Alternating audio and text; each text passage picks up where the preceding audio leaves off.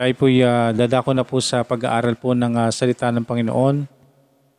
Again, nawa ay may mga Bible po kayo sa inyong mga harapan para atin pong mapagnilayan ng sabay-sabay ang atin pong pag-aaralan. Ito po'y manggagaling sa Book of Proverbs, Proverbs chapter 15. Proverbs chapter 15 po, verse 29. Proverbs chapter 15 verse 29. Ang sabi po dito is, "The Lord is far from the wicked, but he heareth the prayer of the righteous." Again, sabi po dito, "The Lord is far from the wicked, but he heareth the prayer of the righteous." Proverbs chapter 15, verse 29. Tayo po'y saglit na manalangin. Dakilang Diyos, maraming salamat po sa gabing ito. Kayo po ang gumabay po sa amin at bigyan niyo kami ng wisdom sa amin pong mapag-aaralan po sa oras na ito, Panginoon. Kayo po'y patuloy na kumilos sa bawat isa sa amin pong mga puso at isipan, sa amin pong mga kaibigan, mga kamag-anak, mga mahal sa buhay na kasama po namin ngayon at nakikinig na bigyan niyo po sila ng kaunawaan, tamang puso't isipan sa pag-aaral ng iyong salita at talagang maunawaan, tanggapin ang katotohanan ng iyong salita, Panginoon. Maraming salamat po at kayo din po ang magbigay ng wisdom sa inyong lingkod. Gabayan niyo po sa pagtuturo at pag-aaral at naway kayo po ang maitaas patuloy sa amin pong mga ginagawa, Panginoon. Maraming salamat. Iniling po namin ang lahat ng ito sa pangalan ni Jesus na aming Panginoon at tagapagligtas. Amen. Amen muli. Magandang gabi po sa atin pong lahat. Sabi po dito is, "The Lord is far." Sabi po sa Proverbs 15, Proverbs 15, 29.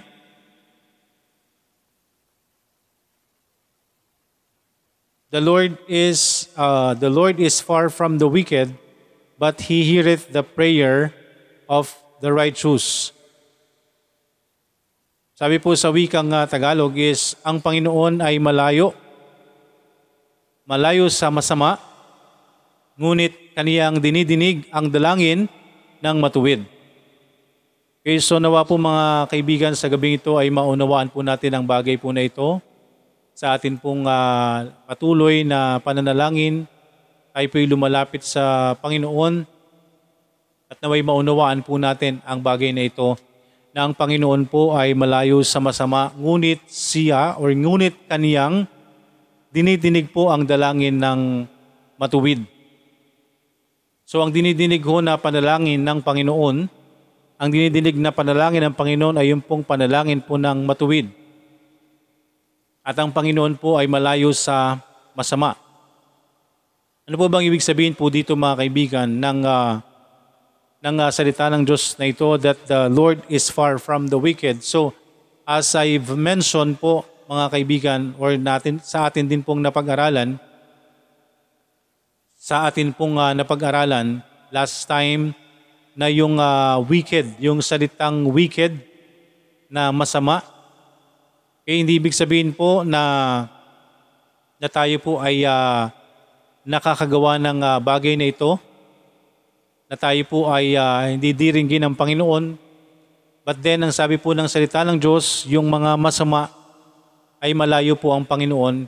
So kung wala po tayong tamang relasyon sa Diyos, tayo po ay mapapabilang po sa bagay po na ito at nawa ay sa mga ito na tanggapin po natin sa atin pong mga sarili na wala pong kahit isa na matuwid sa mundong ito.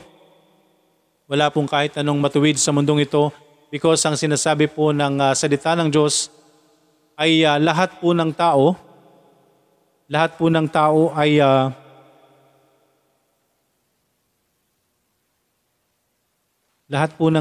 ay meron pong talagang natural na kasalanan. Kaya patuloy po nating ipag-pray. Ayong bawat isa na nawa ay magkaroon po tayo ng tamang pagtugon sa hamon po ng salitang ito. Hamon ng salita ng Diyos na ang dinidinig ho na panalangin ng Diyos ay yung mga matuwid. Okay, so ibig sabihin po ba na yung mga ligtas ay hindi na po nagkakasala, or sila po ba ay talagang sabi nga po ng karamihan ay banal, or na yung mga taong sumusunod sa Panginoon ay talaga namang nagbabanal-banalan? Because alam naman po natin na ang sangkatauhan o ang tao ay talaga pong makasalanan. Pero hindi ibig sabihin po mga kaibigan na tayo po'y mananatili sa ganong katayuan. Hindi ho tayo kinakailangang manatili sa ganong katayuan. Natin pong hindi na ho pahalagahan ang sinasabi po ng Panginoon. So binibigyan po tayo ng kaunawaan ng Panginoon. Ang atin pong pinag-aralan ay nanggaling, o ang pinag-aaralan po natin ay galing po sa Proverbs. Ito po ay talagang wisdom na ibinibigay po sa mga tao. Naunawain po natin yung sarili po natin na tayo po ay makasalanan. Kagaya nga po ng atin pong nabanggit na verse ng nakaraan, ito ay nandito rin po sa chapter 15, ito pong verse 8. Ang sabi po dyan is, the sacrifice of the wicked is an abomination to the Lord. So ibig sabihin, kahit ano pong gawin po nating pag-aalay sa Panginoon, eh kung hindi po tayo sumusunod sa kalooban ng Diyos, abomination po, kasuklam-suklam sa harapan ng Diyos yung ginagawa po natin. But the prayer of the upright is His delight. Ang kasiyahan po ng Panginoon ay yung panalangin po ng mga matutuwid. Kaya po tayo po ay itama nawa ang atin pong mga sarili sa harapan ng Diyos, nang sa gayon dinggin po ng Diyos ang atin pong panalangin. Okay, ang sabi po dito sa 15:29 ng Proverbs is, He heareth, or the Lord, But he heareth the prayer of the righteous. Kanya pong dinidinig ang panalangin po ng matuwid. Okay? So linawin po natin ang sinasabi po ng salita ng Diyos na ito, na yung pagiging matuwid po sa harapan ng Panginoon ay sa biyaya lang din po ng Diyos. No? So kaya po tayo ay maunawaan po natin na kinakailangan po nating maging tama sa harapan ng Panginoon. Maging tama po tayo sa harapan ng Diyos. Itama po natin yung mga sarili natin sa harapan ng Diyos, na ang tao pong walang tamang relasyon sa Diyos ay siya po'y masama sa harapan ng Panginoon. Because ang kalooban po ng Diyos ay pagtiwalaan po natin ang atin pong ang bugtong na anak ng Diyos na si Jesucristo, na ipinadala po dito sa lupa para sa kabayaran ng kasalanan. Okay, lagi po nating nababanggit po itong kasalanan, because ito po ang dahilan kung bakit ang tao po ay nawalan po ng tamang relasyon sa Diyos. Ito po yung naglalayo po sa atin, ang kasalanan. Kaya tanggapin nawa po natin yung mga sarili po natin na tayo po ay makasalanan sa harapan ng Diyos. Nang sa gayon, maging katanggap-tanggap po sa Diyos ang atin pong mga panalangin.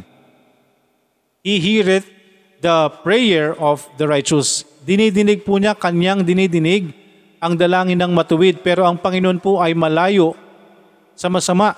The Lord is far from the wicked, but He heareth the prayer of the righteous. So, ibig sabihin po, as I've mentioned, paragi nating nababanggit po yung Matthew 7:21, because yun po ay napaka-importante na maunawaan po natin. Kaya na hindi ho lahat ng tumatawag sa Panginoon ng Panginoon ay makapapasok sa kaharian ng langit. Ang makapapasok po sa kaharian ng langit, yung gaganap sa kanyang kalooban. Mga kaibigan, darating po ang Panginoon. Darating po ang Diyos. Muling darating po ang Panginoong Hesus. May pangalawang pagdating ang Panginoon. Kaya po itong panahon po natin ay binibigay po sa Panginoon na tayo po maging tama sa harapan ng Diyos. Itama po natin ang mga sarili natin sa harapan po ng Panginoon. Because tanggapin natin or sa hindi, muling babalik po ang Panginoon. Kaya po makipag-ayos po tayo sa harapan ng Diyos, magkaroon tayo ng tamang kaisipan, magkaroon tayo ng tamang pagsisisi, na ang tamang pagsisisi po ay may kaakibat po na paghahangad na mabago, magkaroon po siya ng maayos po na relasyon sa Diyos, na may tama po natin yung atin pong mga sarili. May tama po natin sa harapan ng Panginoon. Hindi natin kinakailangan na magpatuloy po sa kung ano pong sitwasyon po natin ngayon, na alam po natin na hindi tama sa harapan ng Diyos. Ano man po yung atin pong mga kasalanan ay hindi na po natin kinakailangang isa-isahin pa, o ano man po yung inyong katayuan sa harapan ng Diyos, alam po ng Panginoon. Alam ng Diyos ang atin pong mga sitwasyon, mga kalagayan, at tayo rin po mismo ay makapagpapatotoo tayo kung tayo po ay talagang ligtas, tayo po ay iniligtas ng Diyos. Because ang totoong ligtas ay magkakaroon po ito ng pagbabago. Ang totoong ligtas po ay magkakaroon ng pagbabago. So dalawang bagay lang po lagi mga kaibigan ang titingnan po natin, wala pong nasa gitna. Okay? Meron pong masama at may matuwid. Ang mga matuwid po, hindi ibig sabihin na sila sa mga panahong ito ay hindi na po maaaring magkasala, maaari pong mahulog sa kasalanan ang taong may relasyon po sa Diyos kung siya po ay magpapatalo sa kaaway. Because ang totoong ligtas po ay hindi ho tatantanan ng kaaway. Siya po ay pilit pong babawiin ng dyablo. Ayaw po ng dyablo na magbalik loob tayo sa Diyos. Kaya gagawa po siya ng paraan. Kung tayo po'y wala pang tamang relasyon, ang Diyos, ang kaaway po ay gagawa ng paraan para tayo po ay hindi lumapit sa Panginoon. Marami pong gagawin, marami pong i-offer ang kaaway para hindi ho tayo lumapit sa Diyos. Unang-una po yung atin pong estado, yung katayuan natin sa buhay, yan po ay gagamitin ng dyablo para tayo po ay iligaw. Gagamitin po yan ng kaaway. Ipapakita niya po yung sitwasyon po natin. Okay, kung tayo po ay naghihikaw sa buhay, yan po ay dadayain po tayo ng dyablo, lalagyan niya po tayo ng damdamin na ang magiging tingin natin sa ating sarili ay kawawa. Because tayo ay mahirap, tayo dukha, tayo kulang. Pero ang sabi po ng salita ng Diyos ay mapalad po. Mapalad po ang mahirap kung siya po'y nasa kalooban ng Diyos, because siya po ay magmamana ng kaharian ng langit. Amen? So maaaring gamitin po yan sa atin pong kalagayan. Ipinapanalangin po natin yung mga sarili po natin sa atin pong mga sitwasyon. So pwedeng gamitin po ng dyablo ang dalawang bagay na ito, ang dalawang sitwasyon na ito, na isang mahirap at isang mayaman. So yung mahirap po, pwede po siyang gamitin or pwedeng ipakita ng Diyos ng kaaway sa kanyang harapan, ng kanyang kalagayan, at pilitin niya po, gawin niya po sa sarili niya yung kanyang anuman pong kanyang gustong marating, anuman yung gusto niya sa buhay niya. Ang paghahangad po ng kung ano-ano, di po ba kagaya nga po ng patutuo kanina yung mga material na bagay. So nakikita po natin yung sarili po natin na tayo po'y hikahos, kulang. Okay, yan po yung ipapakita po sa atin ng dyablo.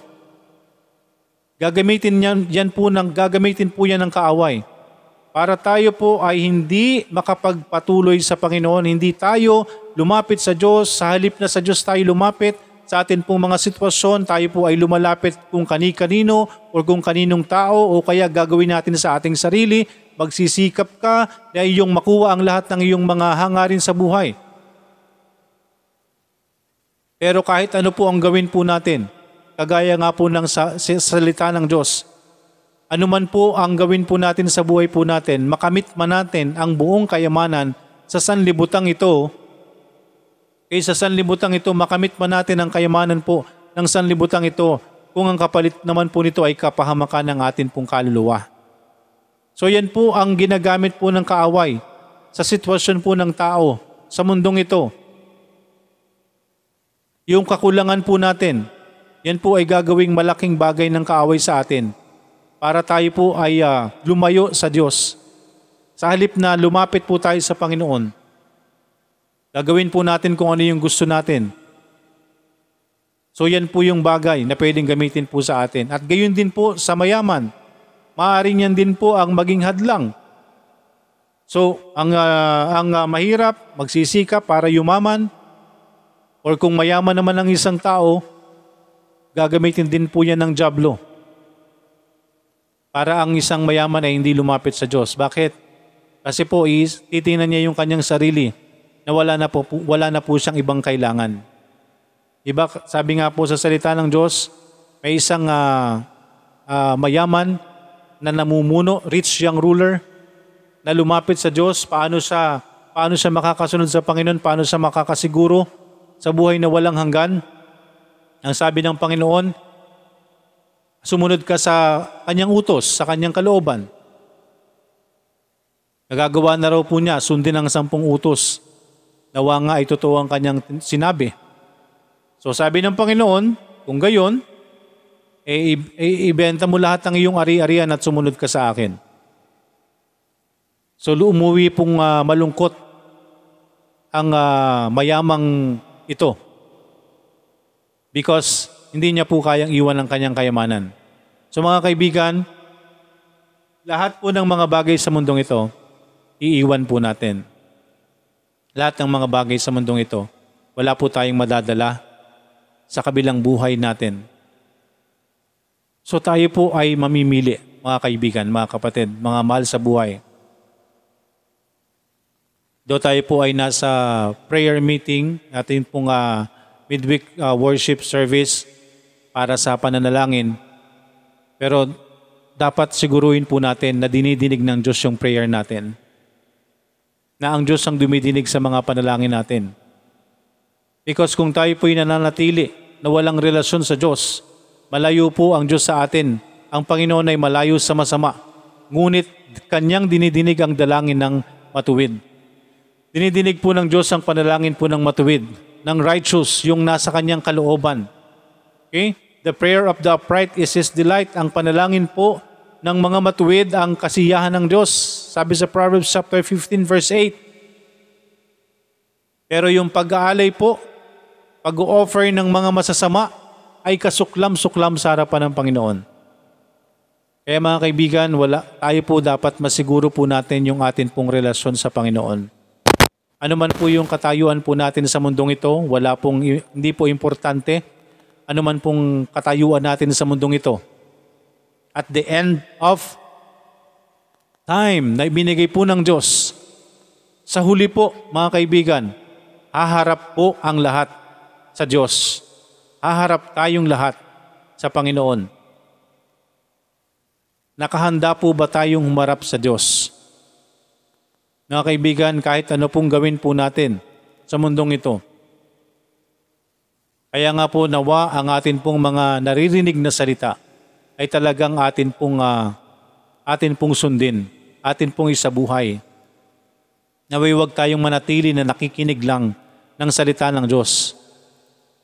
Pero hindi natin ginagawa kung ano yung naririnig po natin.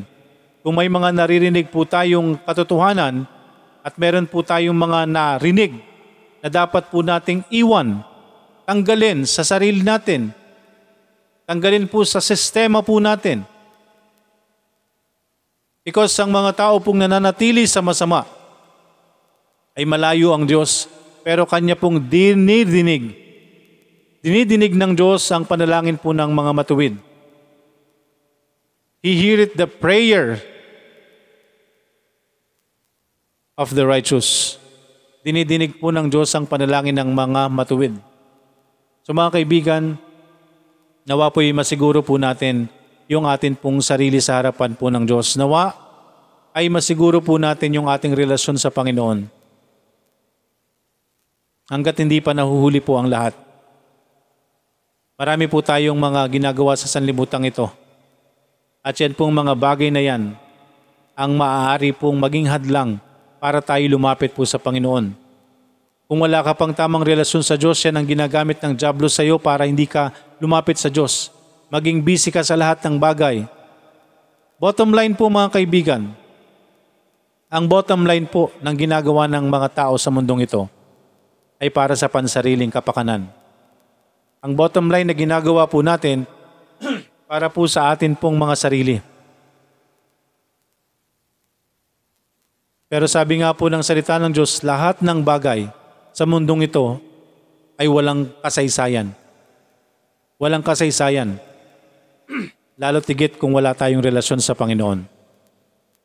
Lahat ng nandito sa mundong ito ay vanity. Walang kasaysayan sa tao. Lalo't lalo na po kung wala tayong tamang relasyon sa Diyos. Sooner or later, tayo po'y mamamatay. Haharap po tayo sa Diyos.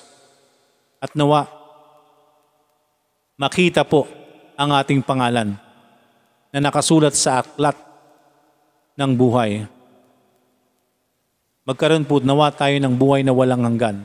Mga kaibigan, ang ini-offer po ng sanlibutan ito ay pansamantala lang. Lahat ng mga nakikita natin sa mundong ito ay pansamantala.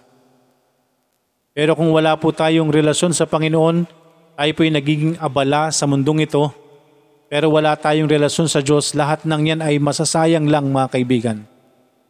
Baliwala po yan sa harapan ng Diyos. Baliwala po sa atin ang lahat ng ito.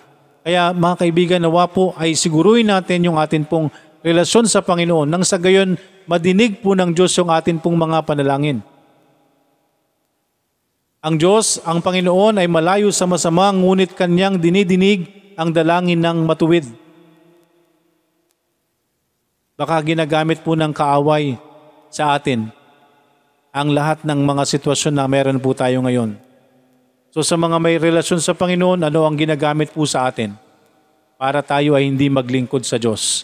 Sa mga nagsasabing sila'y may tamang relasyon sa Panginoon, ano po yung nagiging sanhi para hindi ho tayo maging kagamit-gamit sa gawain ng Panginoon? Lahat po yan, bagay po sa sanlibutan ito. Kaya po mga kaibigan, kapag nagkaroon po tayo ng tamang relasyon sa Panginoon, didinggin po ng Diyos ang atin pong mga panalangin. Kung tayo po'y gaganap sa Kanyang kalooban, ang kalooban po ng Panginoon, pagkatiwalaan natin si Kristo.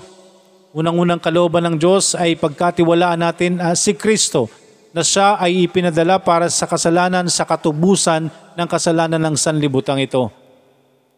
Pero kung hindi ho tayo magdedesisyon, hindi ho yan magiging automatic sa atin. Whosoever believeth on Him, sino pong magtitiwala kay Kristo, siya lamang po yung magkakaroon ng buhay na walang hanggan.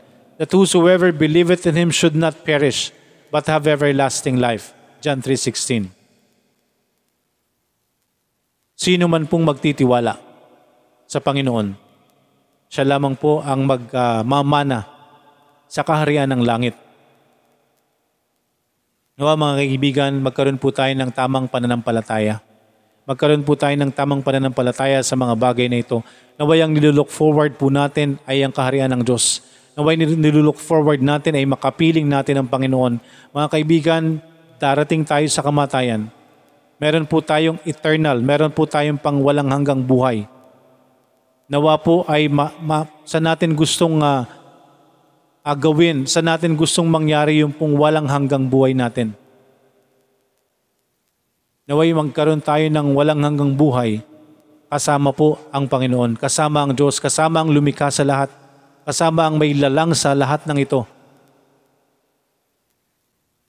Kung tatanggap po tayo, kung magtitiwala tayo kay Kristo sa Kanyang ginawa, sa ating buhay, sa pagkatubos sa ating kasalanan, kung magtitiwala tayo sa Kanya. Pero kung hindi tayo tatanggap sa Panginoong Hesus, hindi tayo magtitiwala sa Kanyang ginawa, yung pagtigis ng Kanyang dugo sa krus, Kanyang pagkamatay at muling pagkabuhay, mga kaibigan, na naghihintay po sa atin ay walang hanggang kaparusahan sa impyerno, sa lake of fire. Mga kaibigan, kaya naway maging tama po yung decision po natin. Tama po yung maging decision natin sa buhay po natin. Lumapit po tayo sa Panginoon. Tanggapin po natin ang ating mga sarili na tayo po'y makasalanan sa harapan ng Diyos At ang kabayaran po ng kasalanan natin ay pagpunta sa impyerno. Pero kung tayo po'y magtitiwala kay Kristo, ipagtitiwala po natin sa Kanya ang atin pong kaluluwa, tayo po'y makakapiling ng Diyos sa langit. Kaya yan po ay nakasalalay po sa ating desisyon. Nakasalalay po sa desisyon po natin kung saan po natin gustong mapunta. Kung saan po natin kung saan po tayo magkakaroon ng walang hanggan. Walang hanggang buhay, kapiling po ang Diyos kung tayo po ay magtitiwala kay Kristo. Pero kung hindi po tayo magtitiwala kay Kristo, walang hanggang kaparusahan sa impyerno ang naghihintay po sa atin. Kaya patuloy po nating ipanalangin na tayo po ay magkaroon po tayo ng pagbabago ng kaisipan. Nagkaroon po tayo ng pagbabago ng kaisipan. Tanggapin po natin sa atin pong mga sarili na tayo po ay makasalanan. Tanggapin po natin ang ating mga sarili na tayo ay makasalanan at kailangan po natin ng kaligtasan. Kailangan po natin ng tagapagligtas. Ang anumang pangyayari sa mundong ito, mga kaibigan, ay pansamantala lang. Darating pong muli ang Panginoon. Kaya nawa sa muling pagbabalik ng Panginoon, tayo po ay talagang magkaroon po ng totoong relasyon sa Panginoon. Magkaroon po tayo ng tamang relasyon sa Diyos. Nang sa gayon, mapabilang po yung pangalan po natin sa aklat ng buhay. Magkaroon po tayo ng buhay na walang hanggan kapag nagtiwala tayo kay Kristo. Siya na po yung nagbayad po para hindi po tayo mapunta ng impyerno. Tinalo niya po ang impyerno, mga kaibigan, ng kamatayan. Kaya yung kanyang muling pagkabuhay, napaka-importante po. Yan po yung katagumpayan ng Panginoon at tayo po ay maliligtas. Hindi na po tayo makararanas ng lake of fire kapag ipinagkatiwala natin sa Panginoong Hesus ang atin pong buhay, ang ating kaluluwa. Makakapiling po natin ng Diyos. Pero kung patuloy po tayong magmamatigas sa harapan ng Panginoon, patuloy po nating iisipin na kaya nating dalhin ang kaluluwa natin sa langit sa pamamagitan po ng mga mabubuting gawa po natin, sa pamamagitan po ng relihiyon po natin, sa pamamagitan po ng mabuting tao po natin, hindi ho tayo makakarating sa langit. Biyaya lamang po ng Diyos ang atin pong pananampalataya kay Kristo. Biyaya ng Diyos para tayo maligtas. Hindi ho sa sarili nating mga gawa na maaari po nating ipagyabang. Ephesians chapter 2 verses 8 to 9. For by grace are you saved through faith, and not of yourselves. It is the gift of God, not of works, lest any man should boast. Kaya nawa po, mga kaibigan, maging tama po ang atin pong paglapit sa Diyos. Yung atin pong pananalangin, yung lagi ho nating paglapit sa Panginoon. Yes, tayo po'y nandito, tayo po'y nasa prayer meeting. Pero nawa po yung atin pong laman ng panalangin, mga kaibigan, ay hindi sa pang-anumang mga bagay, sa mga pansamantalang pangangailangan lang po natin. Hindi po sa anuman pong nilalapit po natin sa Panginoon. Alam ng Diyos ang atin pong mga pangangailangan, mga kaibigan. Alam ng Diyos ang ating sitwasyon. Alam ng Diyos kung ano yung atin pong nasa sa loob. Pero again po, ang sabi po ng salita ng Diyos, ang Panginoon ay malayo sa masama, ngunit Kanyang dinidinig ang dalangin ng matuwid. So kahit anong gawin po nating paglapit sa Diyos, kung tayo po'y nagpapatuloy sa atin pong paggawa, pagtitiwala sa sarili, hindi po tayo didinggin ng Panginoon. Pero ang mga matuwid, sila po yung mga naggumawa ng kalooban ng Diyos. Sila po yung tumanggap kay Kristo. Ang mga matuwid po, ang mga ligtas, ay maaari pong mahulog sa kasalanan. Hindi ibig sabihin na hindi na po sila magkakasala, maaari pong mahulog sa kasalanan. Pero andun po yung conviction, andun po yung pagkilos ng Diyos. Maaari pong mapaglabanan ang kasalanan. Kung meron po tayong kaligtasan, because tayo po ay bibigyan ng Diyos ng Kanyang banal na Espiritu, yan po yung mananahan po sa atin. At yan po ang magbibigay ng conviction sa tao na may relasyon sa Panginoon sa lahat ng kanyang ginagawa. Kaya yun pong pagsunod sa Diyos, yan po ay sa biyaya din ho ng Panginoon. Huwag nating isipin na hindi ho natin kakayanin. Huwag nating isipin na kaya ko kaya ito. Baka kapag lumapit ako sa Diyos, hindi ko makaya ang mga bagay nito. No, mga kaibigan, ang Diyos pa rin po ang tutulong sa atin. Kapag tayo po iniligtas ng Diyos, ang Diyos pa rin po ang gagabay po sa atin habang tayo po nandito. Habang tayo po nandito sa mundo, tayo po manlalakbay. Tayo po manlalakbay sa mundong ito, tayo po gagabayan ng Diyos. Sa paglalakbay po natin ito, maaaring tayong makaranas ng kung ano-anong mga pagsubok. Kung tayo po may relasyon na sa Diyos, tayo po makararanas ng mga bagay na baka ho ihinto natin sa pagsunod sa Panginoon. Pero lagi lamang po tayong tatawag sa Diyos, hihingi tayo ng tulong sa Panginoon sa anuman pong laban ng buhay natin sa mundong ito. At tayo po itutulungan ng Panginoon para makapagpatuloy po tayo. At kung ikaw naman po ay wala pang tamang relasyon sa Panginoon, maaari pong gumamit ang dyablo ng mga bagay para hindi po tayo makapagpatuloy, hindi tayo lumapit sa Panginoon. Pero magpatuloy lamang po tayo sa pakikinig. Kaya po sa mga patuloy na nakakasama po namin, ang lagi po naming panalangin naway magpatuloy lamang po kayo na makinig at makaunawa ng salita ng Diyos, and then sana po ay iligtas po kayo ng Diyos. Naway po maranasan nyo rin po yung nararanasan po namin. Naway makita nyo rin po yung nakikita po namin. Naway ma-look forward nyo rin po yung mga inilulook forward natin. Yung mga inilulook forward ng mga taong may relasyon sa Panginoon. Ang naisin po ng mga taong ligtas ay ang masunod ng kalooban ng Diyos. Kaya lagi po nating ipag-pray, panalangin na nawa ang bawat isa ay magkaroon ng tamang relasyon sa Panginoon. Yung paglapit po natin sa panalangin, anuman pong mga pinapanalangin po namin, pinapanalangin natin mga kaibigan. Kaya nga po yung pinag-aralan natin nakaraan, yun pong ating primary prayer natin, mga kaibigan, na ang tao po nawa ay maligtas. Amen? Because kapag ang isang tao po ay naligtas, anuman po ang kanyang harapin, yan po ay mapagtatagumpayan ng mga taong ligtas. Anuman po ang kanyang mga pangangailangan, ipoprovide po yan ng Diyos. Anuman po yung kanyang mga kalagayan, bahala po ang Diyos sa kanya. Kaya unahin po natin ang paglapit sa Diyos.